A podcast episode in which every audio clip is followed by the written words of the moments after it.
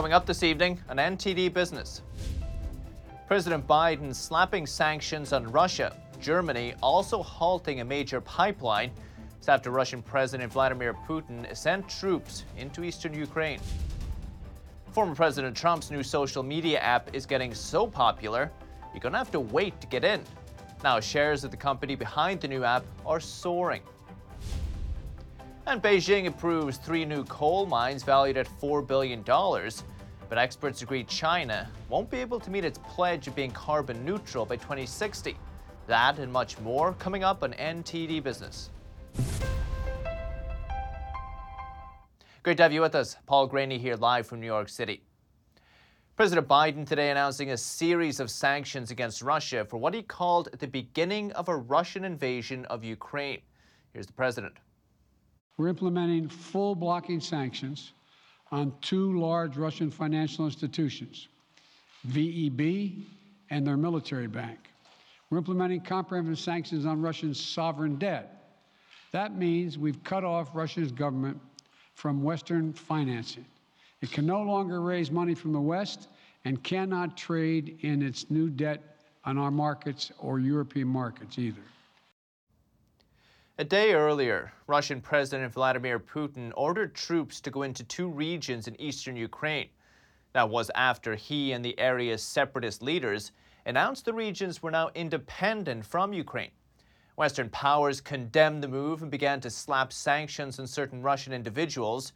Germany announced it would halt plans for the Nord Stream 2, that's a key natural gas pipeline from Russia to Germany. More on that in just a moment. At home, Biden is facing bipartisan pressure to take more extensive actions against Russia following Putin's decision. However, a recent polls showed that a majority of Americans believe that sending troops to Ukraine is, quote, a bad idea. A slim minority believe it's a good one. As we mentioned, Germany is refusing to certify a pipeline built to bring natural gas to Europe from Russia. Here's the German Chancellor. I have asked the German Economy Ministry today to withdraw the report on the analysis of energy supply guarantees from German regulator. It sounds technical, but it's the required procedure so that there can be no certification of the pipeline now. Without this certification, Nord Stream 2 can't become operational. The 750 mile pipeline was completed in September, but still needs final certification from German regulators before it can get up and running. Several countries have been against the pipeline since it was announced in 2015. The United States has long argued Nord Stream 2 poses security risks by making Europe more dependent on Russian gas. Germany's economy minister said Germany's gas supply would be secure even without Nord Stream 2, but he also told reporters that gas prices are likely to rise further in the short term. So, what is the Nord Stream 2 pipeline? What does it do? And what does it mean for Europe and the United States? NTD's Allison Lee has the details. Nord Stream 2 is an undersea natural gas pipeline that connects Russia with Germany. Construction began in 2018 and was completed by late last year. It's expected to transport close to 4 trillion cubic feet of gas to the European Union per year. That's twice as much gas compared to an earlier undersea pipeline called Nord Stream 1. It's also significant because it bypasses older land pipelines that go through Ukraine and Poland, a NATO ally.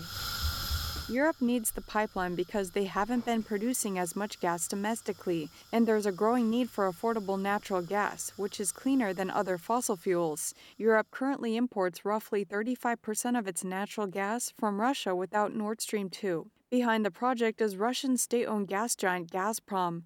The company's profits support the Russian government budget. Former German Chancellor Angela Merkel approved the deal with Russia, but then President Trump has been against it for making Europe more reliant on Russian energy. Ukraine and Poland are also against the deal. They feared that the pipeline would give Russia geopolitical leverage over Europe. Back in 2019, construction of the pipeline was suspended when Trump sanctioned the project's investors. It didn't resume until President Biden took office. Last July, the Biden administration signed a deal with Germany allowing the pipeline to be completed. In return, Germany agreed to take action against Russia if Russia ever uses gas as a weapon or attacks Ukraine. But in Congress, both Republicans and Democrats have been against Nord Stream 2 for a long time. Analysts say Russia is unlikely to cut off gas supplies to Europe in retaliation because Russian gas giants and the European market are interdependent. Europe is now trying to diversify its gas supplies. Allison Lee, NTD News. And oil prices inching closer to $100 a barrel today. Brent gained 1%, right now over $96 a barrel. WTI also up 1%. Stocks, though, ended lower. Investors may be on edge over developments in Ukraine. The Dow fell 483 points, one and four tenths of a percent. S&P 500 lost 44 points, also about one percent, and the Nasdaq lost 167 points, about one and two tenths of a percent today. In a bid to fight inflation, J.P. Morgan is predicting the Fed will raise interest rates nine times over the next year. That'll likely mean higher repayments on your credit card debt, mortgage debt if you're on a variable rate, and possibly any other debt you may have. But it's not just you personally. Your state and local government will also likely face higher borrowing costs. So are your services at risk? Local authorities fund themselves through tax revenue and other income, but they also borrow from investors. Investors can buy municipal bonds, which pay a yield every year until they mature and the investor gets their money back. But that yield is an expense for the municipality. And as the Fed raises rates, the financial burden for state and local governments will likely rise too. So, joining us to discuss is Jonathan Williams, Chief Economist with the American Legislative Exchange Council. Uh, Jonathan, great to see you again. Thanks for coming on. Absolutely. Great to be back on with you, Paul. Jonathan, in your assessment, are rising rates a threat to state and local governments? Well, right. I think they certainly are when you look at the municipal debt market.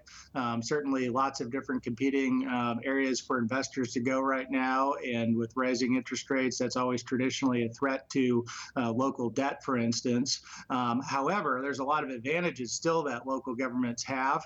And I, I think it also uh, needs to be pointed out, uh, Paul, that you know while um, rising interest rates and inflation um, certainly have a downside for state and local governments. It, it, compares nothing to the downside they have for taxpayers across the country. We, of course, have their take home pay continue to be eroded uh, by this raging inflation and big government monetary and fiscal policy that we're seeing here in Washington. Um, but the state of municipal finance, while this is a challenge, uh, remains strong. I mean, right now, uh, state and local governments are washing cash uh, for probably in my 15 years career following this, Paul, this is the best that state and local government finances have looked. So certainly the default risk is down when it comes to local uh, municipal uh, governments and bonds that they've issued. And also, just a new story today uh, in the Wall Street Journal talking about record home values and assessments. And of course, that means higher property tax collections yet again uh, coming to local governments across the country. So there's a lot of work to be done here. But the thing, of course, that we worry about the most is America's forgotten interest, uh, special interest group, the taxpayers of America, who are taking it on the chin right now uh, between the calls for tax increases here in Washington and then, of course, the hidden tax of inflation that is eroding people's spending power.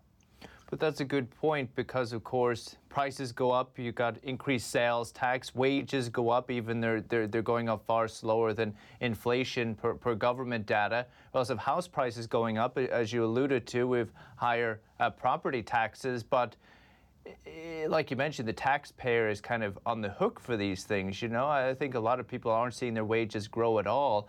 Uh, do you feel that there will be a breaking point where people will start to call for tax breaks rather than increase taxes?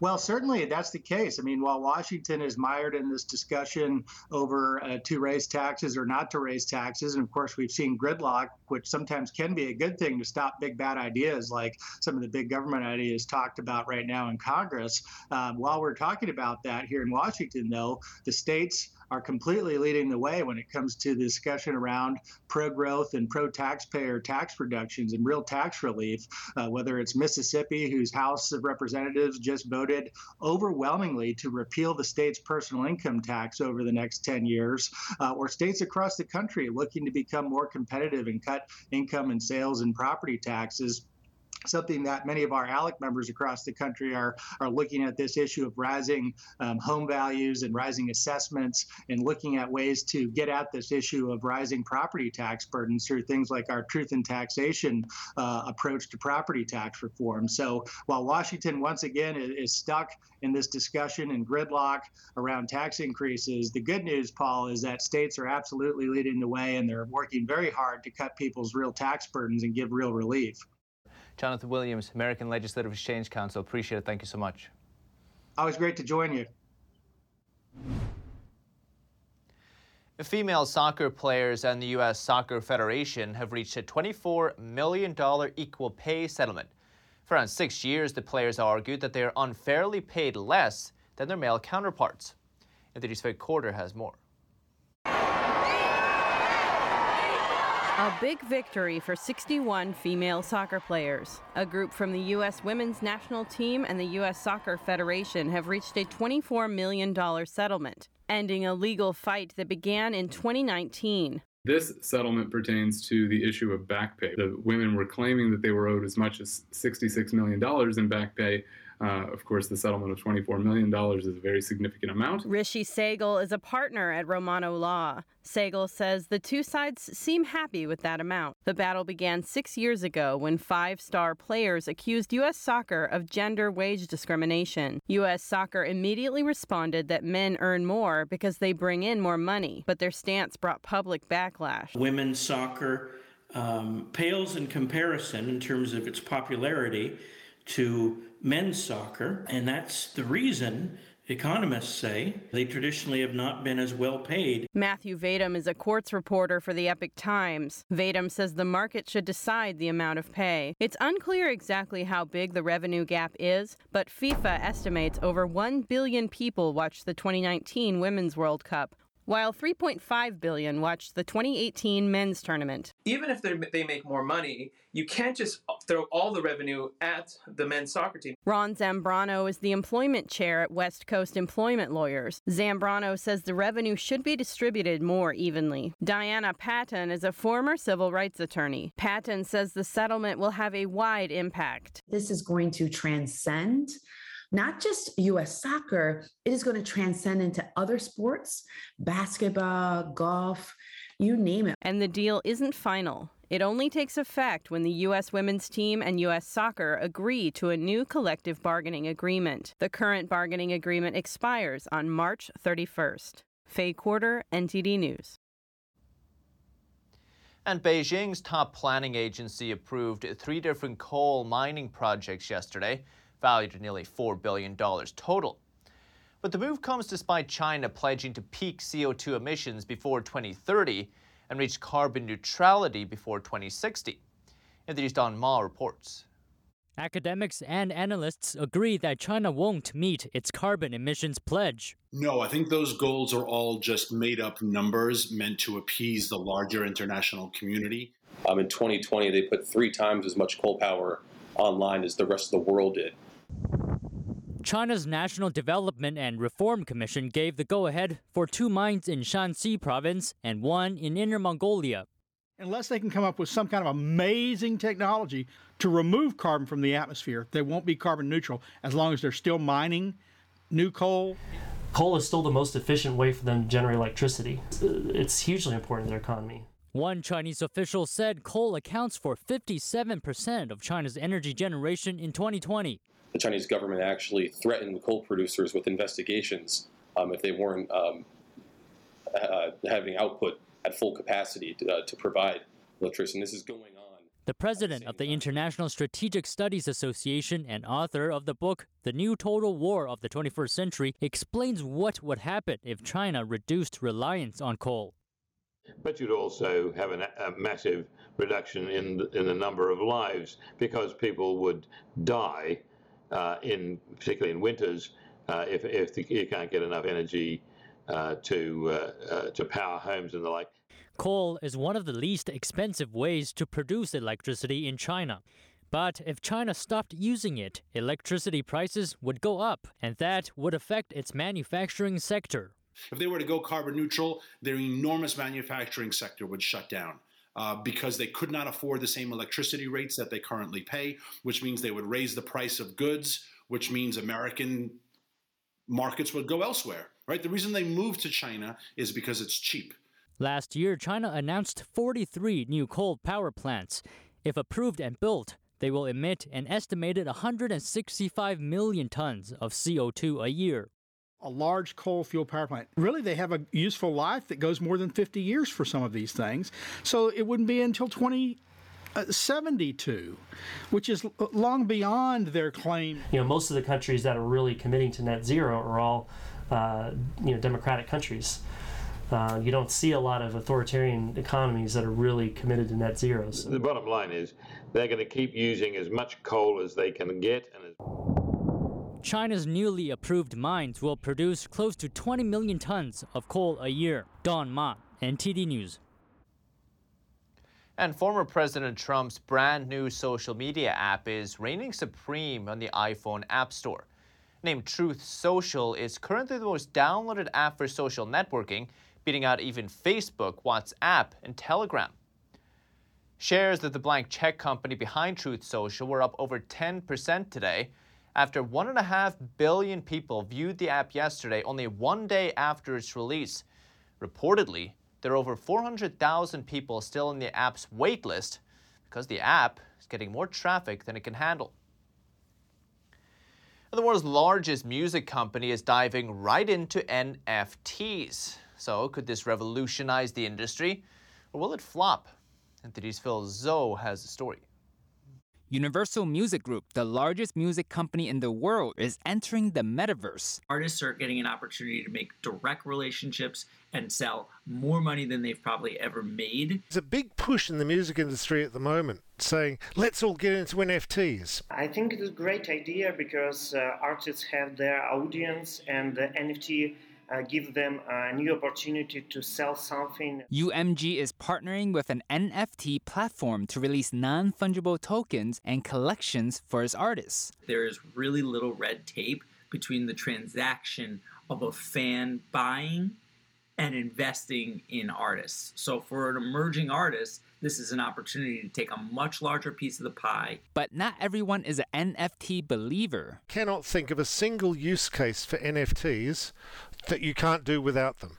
They say NFTs can be used as concert tickets. Like, have any of these people been to a show in the last five years? Arguing we already use cryptography and QR codes for concert tickets. It's very hyped. It's been hyped in the last year, and everybody who sort of tries to present it to you, they go like, uh, "This is the solution to all your problems." Independent musician Calvin West says NFTs cannot help musicians solve bigger issues. They don't offer any kind of discoverability for an artist, and I think that's the biggest biggest um, biggest obstacle for small artists is to reach new listeners, and NFTs just don't do that. West says NFTs may work out for the big artists, but he says it's not worth it for smaller and independent artists like himself.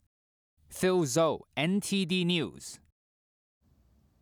Quick break, but still to come. AT&T is shutting down its 3G network today. We have what that means for you and your devices. And a history buff makes purple dye using an ancient technique, and one of the ingredients might surprise you. That and much more coming up on NTD Business.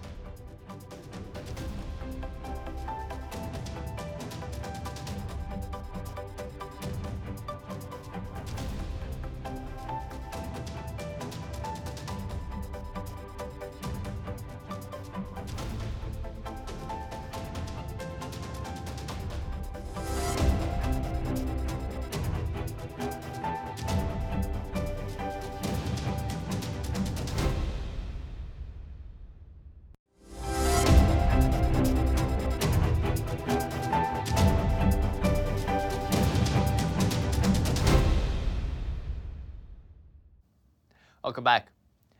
AT&T's 3G network is shutting down today. Other carriers are following suit later this year. And it won't just impact older phones, but everyday devices you probably own.